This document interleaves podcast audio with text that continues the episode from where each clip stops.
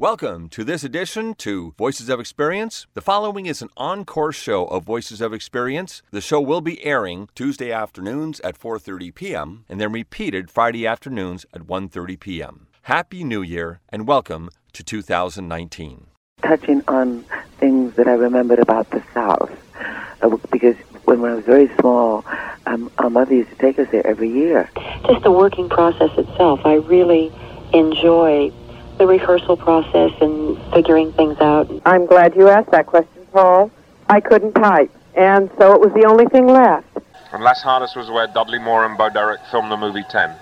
And it's like a white Moorish fantasy palace there on the ocean where you are guaranteed a good time. It seemed to me it'd be a, a cause that wasn't getting enough attention. It's, it's a disease that affects older people, and that's easy to ignore unless the older person is your dad or your mom or your grandfather, and then it's it's pretty upsetting.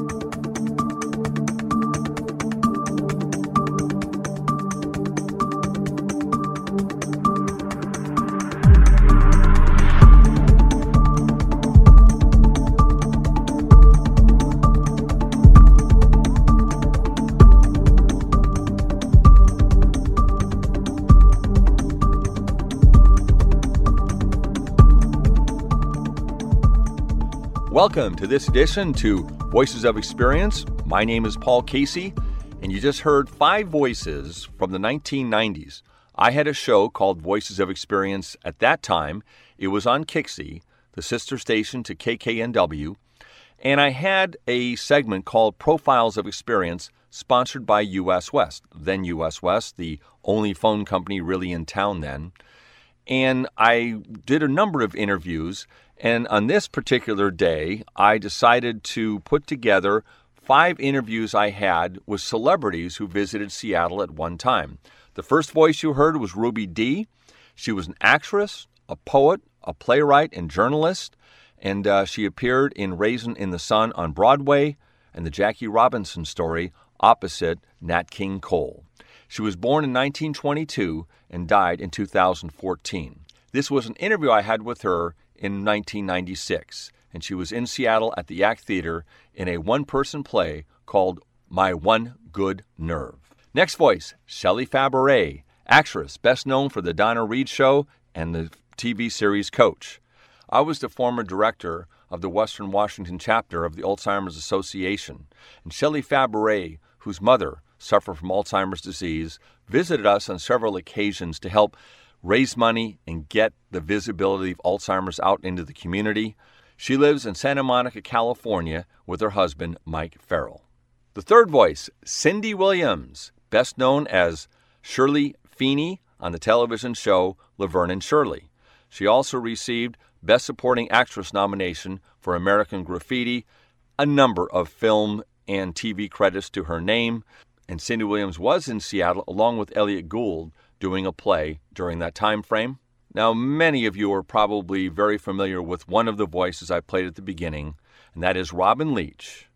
And he was a journalist turned into a show producer of Lifestyles of the Rich and Famous. And he was in Seattle for a fundraiser and also to promote the show, and I caught up with him at the Westin Hotel. Well, Robin Leach passed away on August 24th of this year in Las Vegas, Nevada. And last but not least, David Hyde Pierce, best known for playing Dr. Niles Crane on Frasier along with Kelsey Grammer. And of course, we all know that the backdrop to that show was Seattle. I had a chance to chat with him during a break when the cast and crew were filming two of the episodes in Seattle. So, welcome again to Voices of Experience. My name is Paul Casey, and we'll be back with my interviews with Ruby Dee, Shelley Fabares, Cindy Williams, Robin Leach, and David Hyde Pierce. You're listening to Voices of Experience with Paul Casey. Visit voicesofexperience.com and take a five minute self employment quiz. That's voicesofexperience.com. The higher you score on the quiz, the higher your prospects for success. One more time, visit voicesofexperience.com. All one word. Miss Ruby Dee, Broadway and film star and award winning author, is our guest.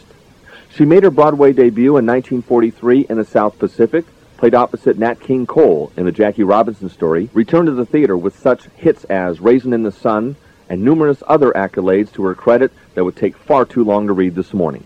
In 1996, President Clinton awarded Miss Dee the Medal of Honor for Distinguished Achievement in the Arts. Miss Dee is in Seattle through December 15th, starring in My One Good Nerve, a show which is based on Miss Dee's book by the same title. It weaves short stories and personal anecdotes with poetry in a stirring one-woman performance. Good morning, Miss Dee, and welcome to Profiles of Experience. When did you know that you wanted to act? Years and years ago, you know, I, it kind of um, came to me when I was a kid because I, I had this. Um, my mother had been a teacher and she an, ele- an, an elocutionist, you know, and she'd wanted to be an actor. And um, also, I studied dancing and and uh, took piano lessons and did all those things that people did in Harlem in those days, who, who were very ambitious for their children. So I kind of just drifted into it. I, I remember reciting on the platform when I was very small, some kind of rally, a rally, and um, and and doing piano recitals and things like that. So I think I kind of just drifted into it, kind of in a, a natural sort of way. But there was no real defining moment. It just kind of continued to do it, and you just no, no, no, really defining moment because I was writing in those days uh, poetry. My first poem, my mother, I put in a, a you know, sent to a radio state, uh, sent to a newspaper, and they published it. and um, and in school, I would I would um, join in the dramatic programs and that kind of thing. I just I and when things would be when I was called on in class, uh, everybody made paid special attention when I was when I would be reading something. You know. You took a very moving trip to the South at one point that did have an effect on you, and it's going to be really part of the play, My One Good Nerve. Yes, part of it is autobiographical, and I I've made it into a story uh, touching on things that I remembered about the South, uh, because when, when I was very small, um, our mother used to take us there every year, and um, and she was my stepmother, by the way, and and uh, so I because I come from an urban tell, they tell me, I mean, I was born in Cleveland, but raised in Harlem. But and she was, she and my father were married when I was about a year old, I guess. But uh, so I remember going south because it was a totally new experience and so different to anything that I did all the rest of the year. And how did you use that information as your career developed? Well, I didn't really uh, set out to deliberately use it. It was what I it it was what I was and am. You know, it, I didn't know anything else to write about but being black and the things that it, it struck me and from my vantage point. My one good nerve. Mhm. What is what is my one good nerve? Well, you know, it's a poem in this offering, and it was describing uh, my one good nerve. How I how I it, I got down to one good nerve. You know, Mm-hmm. and um, so it, it was it was um, a way I think of um, saying how life affects us. Well, Miss Ruby Dee, I thank you very much for spending time in uh, Profiles of Experience this morning. I just want to remind the audience that uh, your show is playing through December 15th at the Yes. Act Theater in Yes. Seattle. Yes, and um, it's a, it's a delightful experience and a beautiful theater. So, and I look forward to seeing everybody. All right. We'll All be there. Thank you you. very much, and best of luck to you. Thank you.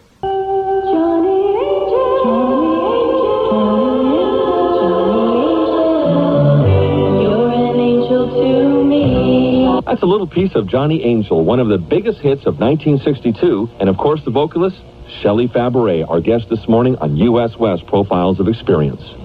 Shelley Fabares was a teen idol on the Donna Reed Show and went on to make numerous movies and returned to television, culminating with the hit TV show Coach that recently went off the air after nine very successful years. Good morning, Shelley, and welcome to Voices of Experience. What part of acting gives you the greatest pleasure? Well, it's probably twofold. I, I first and foremost, I think it's the people that I that I work with and that I've had the the joy and the pleasure of working with over the years. Uh, you have such um, powerful relationships because you're you you work so closely together for sometimes very short periods of times and other times very long periods of times. But you you seem to cut through a lot of the um, the easy stuff of, of relationships and go right to the, sort of the heart of the matter. And I, I find that that's one of the great, great pleasures. The second part of it would be just the working process itself. I really enjoy the rehearsal process and figuring things out and how to do things hopefully better. And Uh, so, it, it, but that's also included with the people. You know, the the the working process with the people that you either meet for the first time and get to know, or sometimes you're working with people that you've worked with before. It's always it's just great. You're very much involved with the Alzheimer's Association for some years now and have done a wonderful job in promoting really what the Alzheimer's Association is all about. Well, thank you. Why did you get involved? Well, I became involved when uh, my mother, Elsa Rose Fabares, um, her full name, um, had Alzheimer's. It, it, we didn't know for four years what was wrong with her. My sister and I took her to just hundreds of different doctors, it feels like, not actually hundreds, but as many as we could get her to. And nobody could ever come up with a diagnosis. And finally, after four years, um, they did come up with a diagnosis, and they said she has something called multi-infarct dementia and probable Alzheimer's. And then they basically said, well, you know, gosh, goodbye, good luck, because they really had nothing to tell me to do. I called information in Los Angeles, and I got the number. They said, well, I have something called Alzheimer's Association. So I called them, and they said, um, Alzheimer's Association, how can we help? And there was this total silence on my end of the line. And I said, you know, I, I have no idea. I don't even I don't even have a question to ask you. I did I literally knew nothing. And they sort of took over. They were so helpful on every emotional as well as um, practical basis. And I, after a period of time, said to them if there was ever anything I could help do to help on a volunteer basis, that I I was so grateful for what they had done for me. And a short time after that, I got a phone call from our executive director in Los Angeles, and he said from our chapter, and he said, I understand you volunteered your time. And I said, yes, that's right, I did. And he said, well, we'd like you to go to Washington and testify before Congress. And I did, and I testified. And that began my journey with the Alzheimer's Association. I was able to use the visibility that I have from basically from all of my years of working, but certainly at the present time with uh, with Coach, and use it to um, so that people like you would kindly call and ask for information about what I'm doing in my life and about the Alzheimer's Association. Our thanks to Shelley Fabares for appearing this morning on U.S. West Profiles of Experience.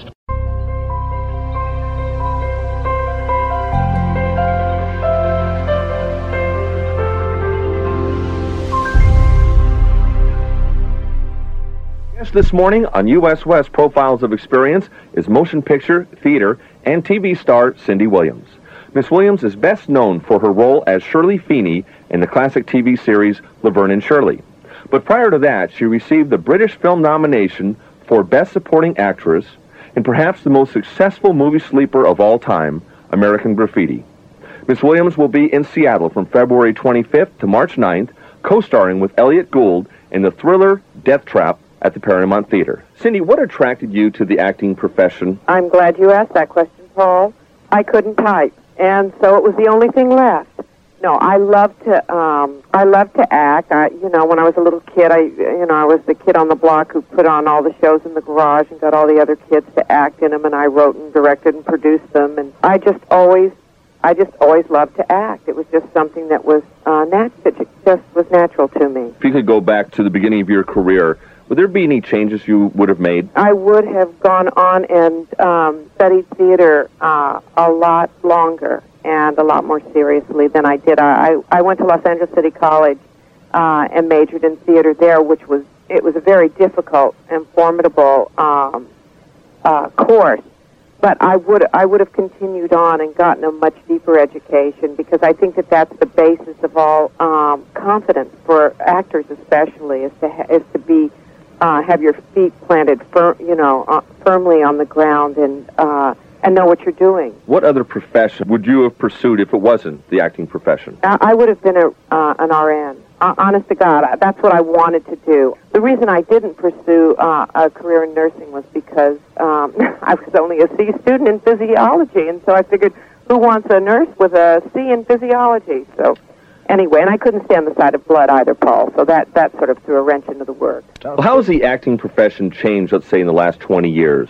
It's changed immensely. It used to be, um, you know, it used to be about your your art and about your uh, enthusiasm with your art and your talent, and uh, and the enthusiasm has now, over the past 20 years, given way to sort of a terrible kind of competitiveness. Uh, it's not it's not fun anymore, Paul. When did you uh, realize that, say, Laverne and Shirley was a hit? The first time that we realized, Penny and I were asked to do the Macy's Day Parade and be on a float, you know, we'll just walk in the parade because that'll be fun.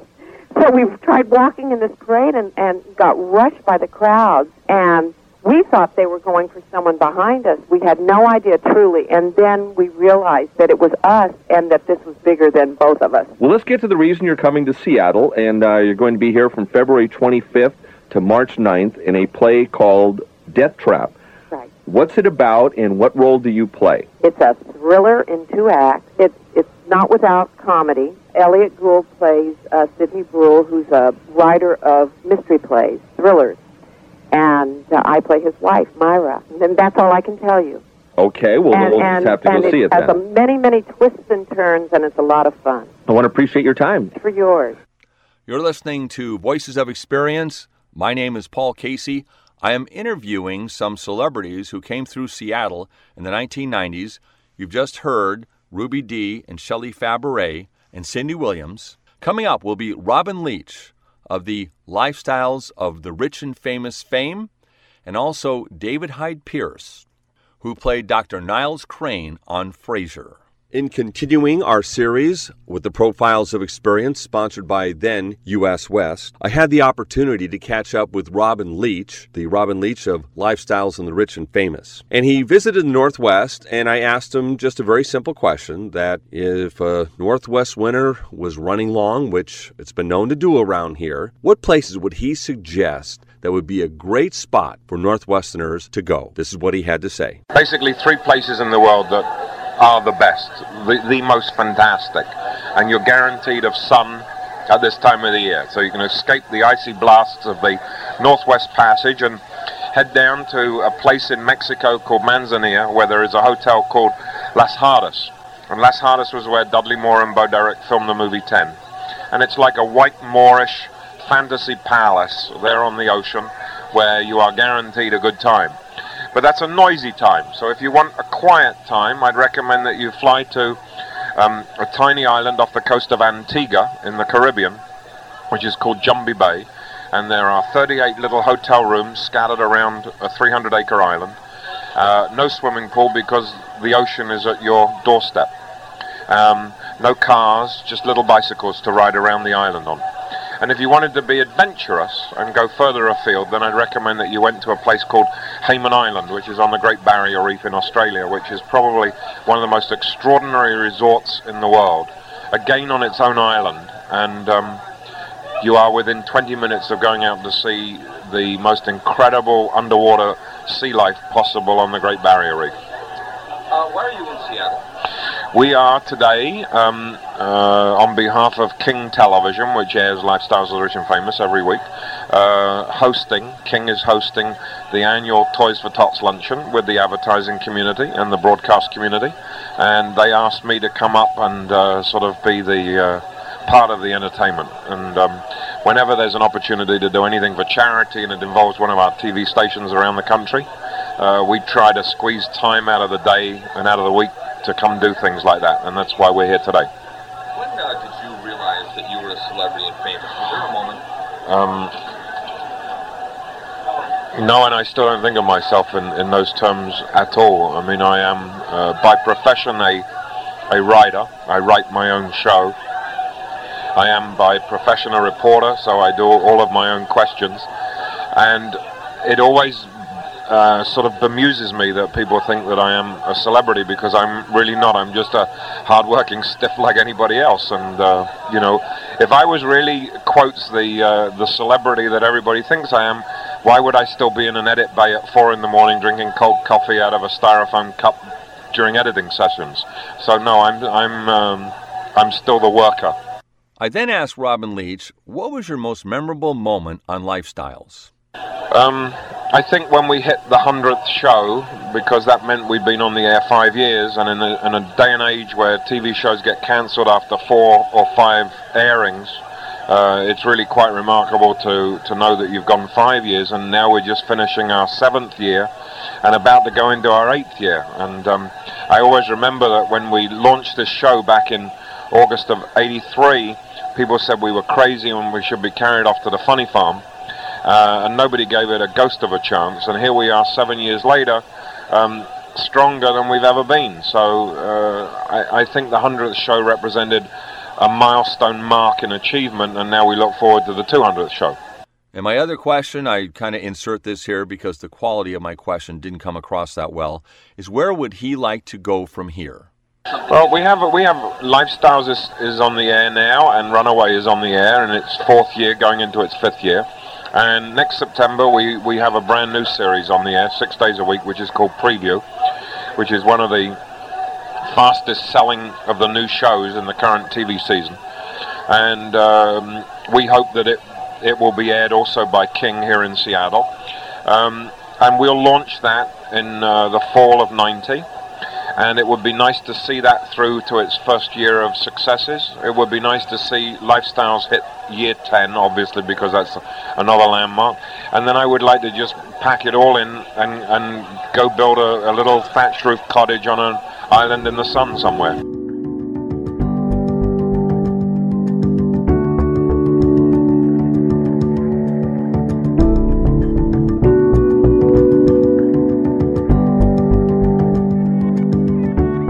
Next brief interview was with David Hyde Pierce of The Frasier Show. And of course, we all remember that Seattle was the backdrop to Frasier. And David Hyde Pierce was in Seattle to actually film a couple episodes of Frasier, but he also didn't miss the opportunity to promote the local chapter of the Alzheimer's Association. We're doing a walk in uh, in uh, L.A. and I've, I've done it for many years. It's first of all, it's a great time because a lot of great people go, but also it's such an important cause. Alzheimer's is uh, uh, there are just more and more families affected by it, and as everyone knows who's dealt with it, it's a devastating disease, and uh, there just there isn't a better cause, and it's it's a great time, so it's it's worth getting out there to do.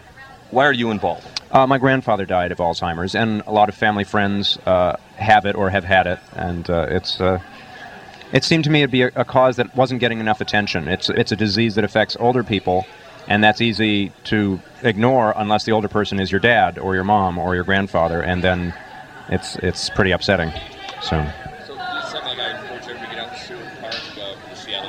Yeah, get out to Seward Park for the memory walk. Get out there, walk, have a good time, and raise money for a great cause. I want to say I love your show. I've watched it since day one. My Thank favorite you. episode was uh, your fight Oh, in the, the bedroom. one? That Thank you. Yeah, that was uh, when you were fighting in the bedroom. Yeah. Oh, with with Kels. Yeah, that was great. We were we were trying to write a book together, and we ended up trying to kill each other. I was on the floor. That was great. Love the show.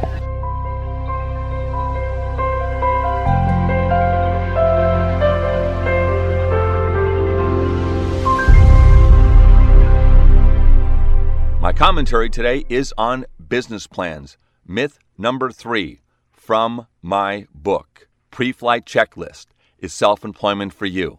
It's on Amazon. All you need to do is input Paul E. Casey and you'll come to the book on Amazon. $7.99. I'm reading this passage almost directly from the book. If you like what you hear, there are many more myths to discuss and many things in the book that I hope will increase your prospects for success. So now let's get into myth number three. The first thing you need is a business plan. About once a week, I hear or see a so called business guru saying, when you start a business, the first step is to write your business plan.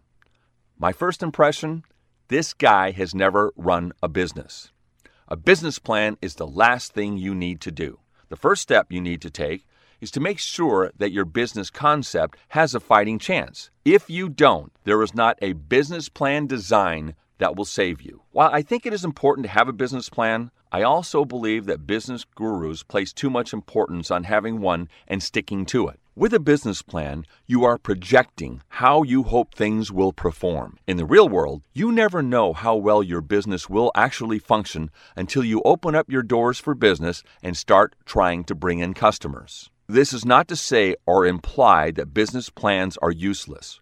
Writing a plan for your business can give you a real sense of what you need to accomplish and where you want your business to be in, let's say, a year or five years. It is definitely a very important tool for marking milestones. But the mindset of the self employed business owner requires flexibility and a willingness to change tactics when things don't go your way. Business plans have a tendency to become outdated very quickly. The most important step is to find a business that is functional. Then the business plan will work.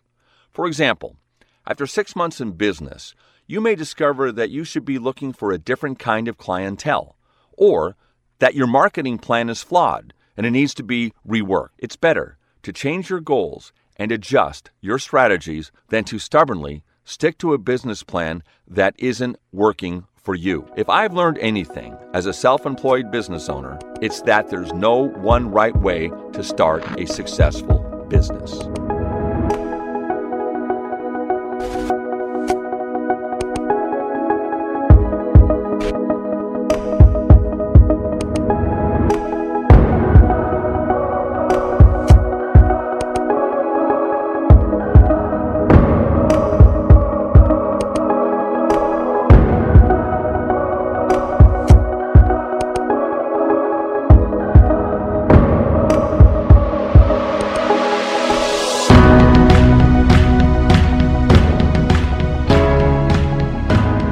Listening to Voices of Experience with Paul Casey.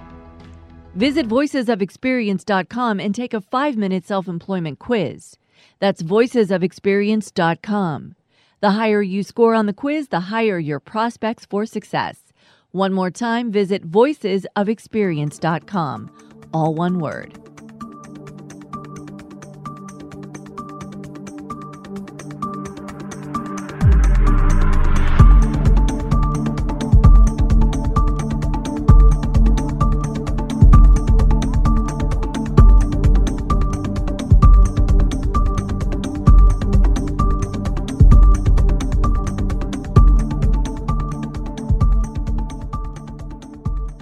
That's all the time we have for this edition to Voices of Experience. My name is Paul Casey, your host and producer. Now, Voices of Experience airs Tuesday afternoons at 4:30 p.m. and again on Friday afternoons at 1:30 p.m. If you have anything you would like to talk about in terms of your discipline, if you have experience, I'd love to talk to you. My phone number is 206 459 5536. That's 206 459 5536. Again, we talk to people with experience in public affairs, entertainment, travel, fitness, education, special events, but also with a very strong emphasis on entrepreneurship. In terms of entrepreneurship, there's like an 80% failure rate among people going into business for themselves. I wrote a book I talked about a little bit earlier called Pre Flight Checklist Is Self Employment for You? And in that book, I really don't try to talk you into it, going into business for yourself, or out of it. I just try to put you in the driver's seat to make that determination for yourself. And that is helped, I think, by a self employment quiz, which I designed. And uh, actually, you don't have to buy the book to take the quiz. You can go to voicesofexperience.com and take the quiz. The higher you score on that quiz, the higher your prospects for success. Happy New Year and welcome 2019.